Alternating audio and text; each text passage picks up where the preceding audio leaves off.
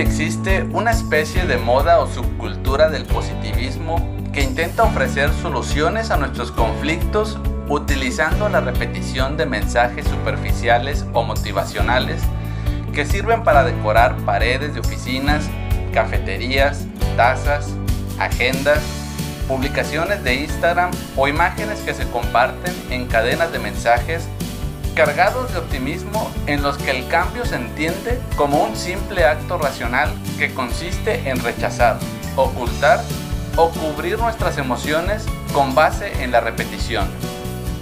Frases como todo estará bien, podría ser peor, trabaja en ti y todo mejorará. Si quieres, puedes. Tengo la libertad y el poder de crear la vida que deseo por mencionar algunas frases. Las redes sociales impulsan esta corriente de mensajes que llegan a gustar mucho porque alimentan la idea de que todo lo que te propongas lo puedes conseguir con una actitud de optimismo. Pero los posibles efectos de esto son el aumento de la frustración, angustia y ansiedad a largo plazo existe toda una millonaria industria que empuja el positivismo tratando de moldear a las personas para que opongan resistencia a los sentimientos negativos y den lo mejor de sí mismos, eliminando así los pensamientos negativos, derrotistas e improductivos que puedan frenar la cadena. Huimos, o más bien, nos educan para huir del dolor, del daño y de la tristeza.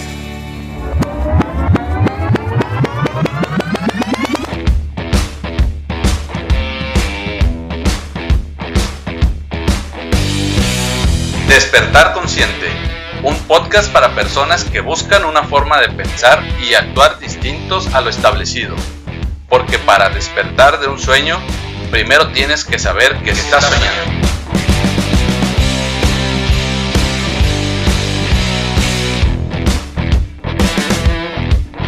Mi nombre es Aaron Pérez y te doy la bienvenida a este espacio donde te comparto mi visión del bienestar en la que nuestros pensamientos y emociones influyen en nuestro cuerpo y entorno. Autoconocimiento, espiritualidad, gestión emocional, neurociencia y muchas, cosas más.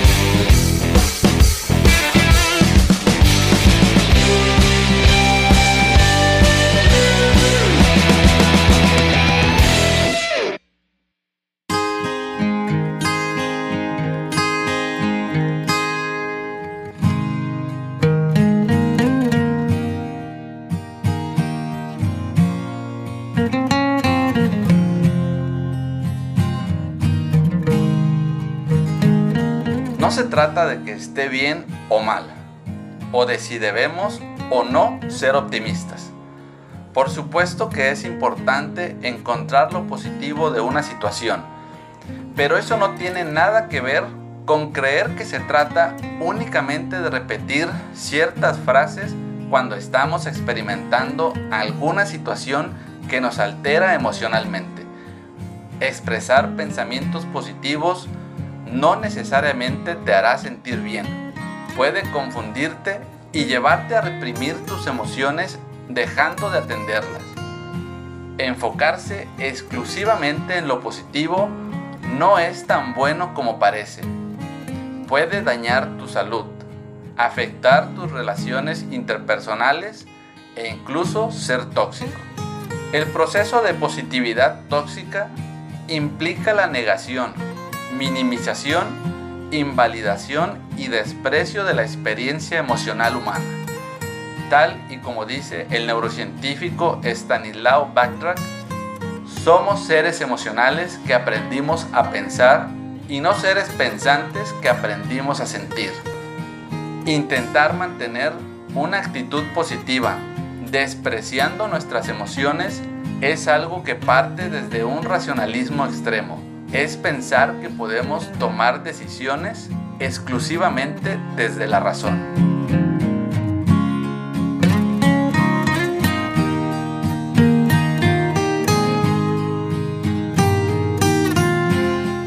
Cuando hablo de positividad tóxica, Me refiero a un positivismo excesivo, rígido, una sobregeneralización excesiva e ineficaz de un estado feliz y optimista en todas las situaciones, que no se adapta a la realidad del momento y que no reconoce todo el aspecto emocional de la persona. Estos mensajes llegan a convertirse en mantras e incitan a sobreponer lo positivo obviando lo negativo, en una especie de pensamiento mágico en el que los problemas o malestares tienen que desaparecer. Y si esto no ocurre, se interpreta como un fracaso. Esa es la razón de que puedan aparecer sentimientos de culpa o frustración. En lo personal, comparo la represión de las emociones con una olla de presión en la cual, si no se alivia la presión, explota. De forma similar, reprimir las emociones no hace que desaparezcan, solo se acumulan y generan presión hasta que en algún momento se liberan, en ocasiones por medio de una reacción fuera de proporción.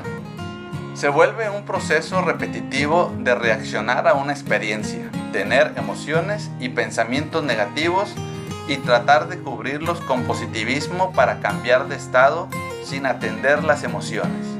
Una emoción es información, una señal que nos avisa lo que está sucediendo dentro de nosotros en ese instante. Y nuestra reacción inicial está programada con base en información que hemos heredado o adquirido por medio de experiencias previas. No reprimirla es lo que nos permite conocernos a nosotros mismos al comprender la causa de nuestra reacción y desde ese punto saber hacia dónde nos lleva nuestra emoción. Una persona con ansiedad y miedo frente a una persona con una actitud positiva en exceso puede preferir alejarse al verla poco accesible emocionalmente o sentir rechazo hacia sus emociones.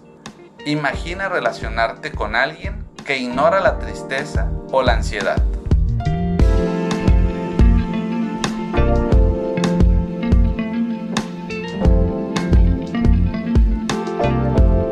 Expertos opinan que el positivismo tóxico puede provocar patologías que desemboquen en un trastorno mental. Los psicólogos Quintero y Long explican que ser siempre positivo se vuelve negativo cuando esta actitud se usa para reprimir emociones como el resentimiento, la tristeza o el enojo. El psicólogo Konstantin Lukin señala que al negar emociones negativas entramos en un ciclo en el que crecen y se acumulan al no ser procesadas, hasta que se vuelven insostenibles. La doctora Pinilla Santo añade que las emociones negativas también forman parte de nosotros, de nuestro desarrollo y crecimiento personal. Identificarlas y poder validarlas es el primer paso en el camino hacia la recuperación de cualquier malestar. El psicólogo clínico español Francisco Solano define el positivismo tóxico como una distorsión cognitiva de la realidad, una visión exageradamente optimista que está muy cerca de estar viviendo una fantasía. Y añade, se trata de un optimismo engañoso porque se centra en las emociones positivas e inmediatas y bloquea las emociones negativas intentando fingir que todo está bien advierte que la búsqueda constante de una satisfacción inmediata, de querer estar bien continuamente, empieza formando una espiral mental que se transforma en un bucle y acaba en una patología, incluso en un trastorno. Esta distorsión cognitiva tiene una base muy fuerte de ansiedad y de estrés.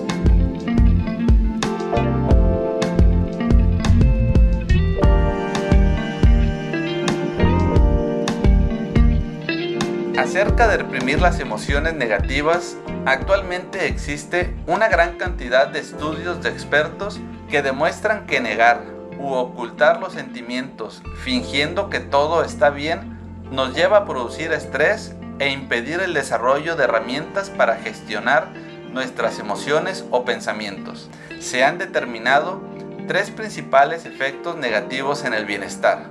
El primero es que se puede producir vergüenza ante la expectativa de las personas de encontrarnos siempre bien o tener una perspectiva positiva de todo, alentando así a las personas a ocultar lo que realmente se está experimentando, reprimiendo sus emociones en lugar de ser honestos. La vergüenza es uno de los sentimientos más paralizantes. Además, las emociones reprimidas se manifestarán más tarde en ansiedad, depresión o incluso somatizando enfermedades físicas. Es vital para la salud expresar nuestras emociones por medio de las palabras o incluso con expresiones como el llanto para lograr describir lo que estamos sintiendo y de esa forma poder regular la respuesta al estrés. El segundo efecto es llevar a las personas a crear una personalidad falsa. En la vida hay momentos tristes, dolorosos y difíciles. Aceptarlo y permitirte sentir las emociones ayuda a verbalizarlas y sacarlas del cuerpo, contribuyendo así a mantenernos sanos y sin tensiones. Y el tercer efecto es producir aislamiento y perder la conexión con uno mismo. Aun cuando las intenciones de la persona sean las mejores del mundo, al mismo tiempo inconscientemente puede estar mandando un mensaje a los demás de que solo se permite sentir buenos pensamientos. Estar polarizado en exceso en una actitud positiva puede producir que los demás nos vean como alguien inaccesible, provocando así el aislamiento. Polarizarse en una actitud positiva nos pone en riesgo de llegar a minimizar las experiencias de otras personas con frases como todo estará bien, hay que ser positivos o similares. El mayor riesgo es que podríamos incluso atacar, humillar o castigar a alguien por expresar frustración, ansiedad, tristeza o cualquier cosa que no sea positividad.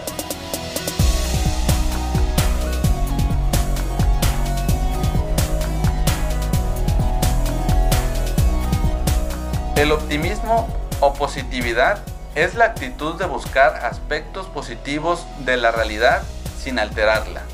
En cambio, el optimismo patológico o positividad tóxica se centra en los aspectos positivos o los finge para bloquear las emociones negativas.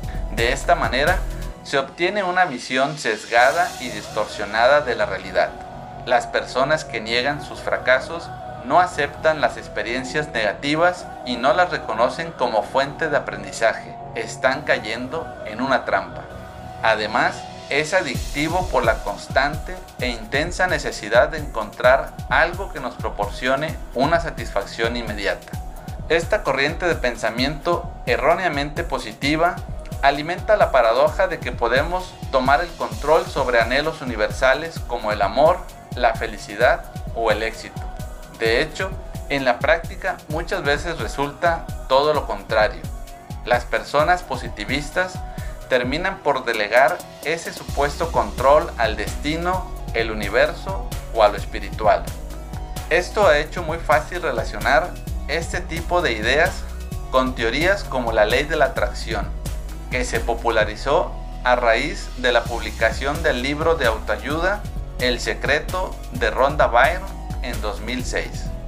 Este falso positivismo no tiene nada que ver con la psicología positiva de Martin Seligman.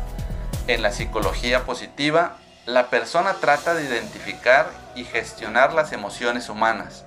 En esta corriente, las experiencias negativas se reconocen como tal y son motivo de aprendizaje.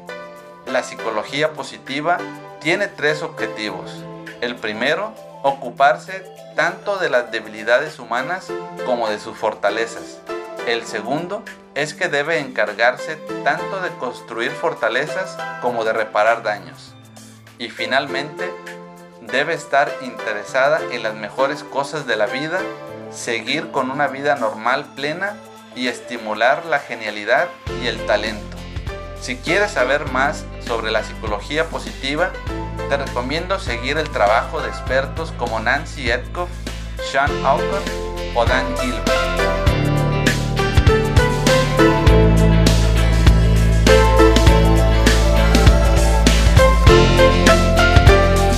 Durante la pandemia del año 2020, 2020, muchas personas han perdido algún familiar.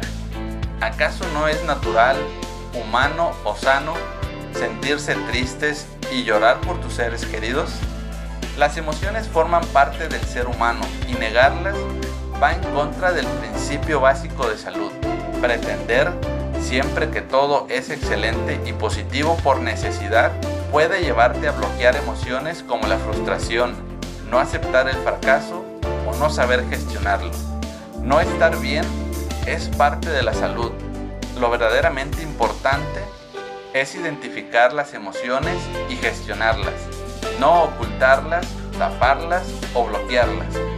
La popularización de este fenómeno es un evidente indicador del alto nivel de ansiedad y frustración que hay en toda la población. La sociedad actual se ha infantilizado mucho y lleva años extendiendo la cultura de lo inmediato. La gente solamente quiere pasarlo bien. La búsqueda de la felicidad es errónea en su formulación, al igual que lo es querer ser perfecto. La felicidad no es un estado permanente. Se confunde estar bien la mayor parte del tiempo con ser feliz y esto genera frustración. La felicidad en sí no debería ser un objetivo, pero sí deberían serlo la salud y el bienestar. Alguien que busca la felicidad está abocado a vivir con un nivel de ansiedad bastante alto y con muchas dificultades para gestionar las emociones negativas.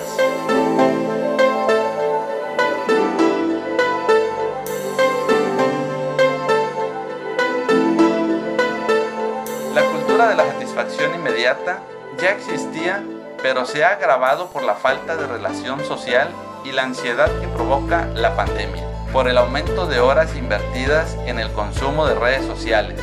La relación social es fundamental para el equilibrio y la salud del ser humano. Cuando existe una falta de relaciones sociales, se tiende a sustituir por satisfacciones inmediatas, que finalmente es lo que busca el optimismo tóxico. Por este motivo, no podemos sustituir las relaciones humanas por las redes sociales. Muchas veces solo se expone el lado positivo y los momentos más felices de una persona y se obvian los problemas que tienen en mayor o menor medida. El consumo continuo de este tipo de contenido falsamente optimista puede llegar a afectar tu autoestima y autoaceptación.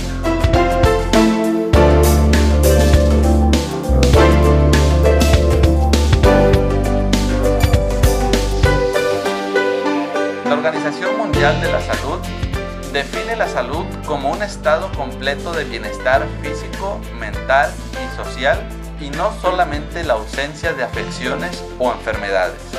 Así, para obtener una verdadera salud, debemos poner el foco en el pensamiento, las emociones y las relaciones sociales que tenemos y no solo en el cuerpo.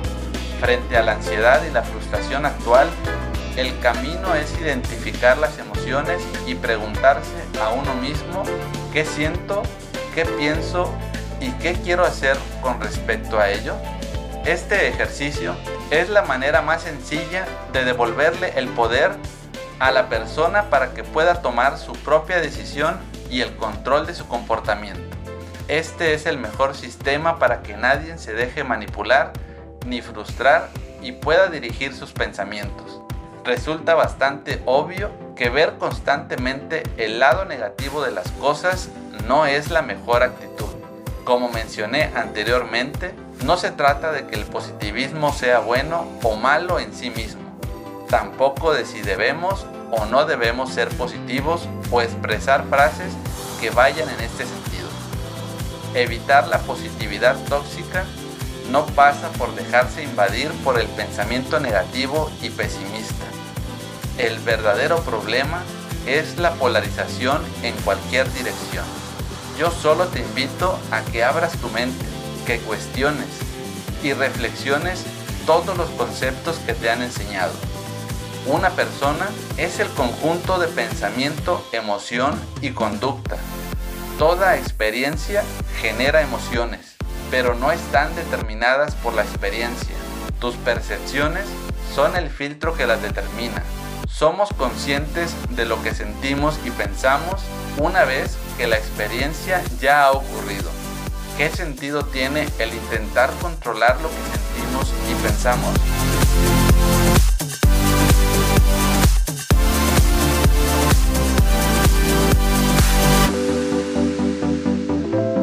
Las emociones nos dan información y son una guía. Por eso es importante dejar de pensar tanto en si son emociones positivas o negativas, ya que eso nos lleva a un rechazo automático de alguna de nuestras emociones. Se trata de aceptarlas y permitirnos sentirlas. Eso es precisamente lo que nos ayuda a poder gestionarlas y así disminuir su intensidad.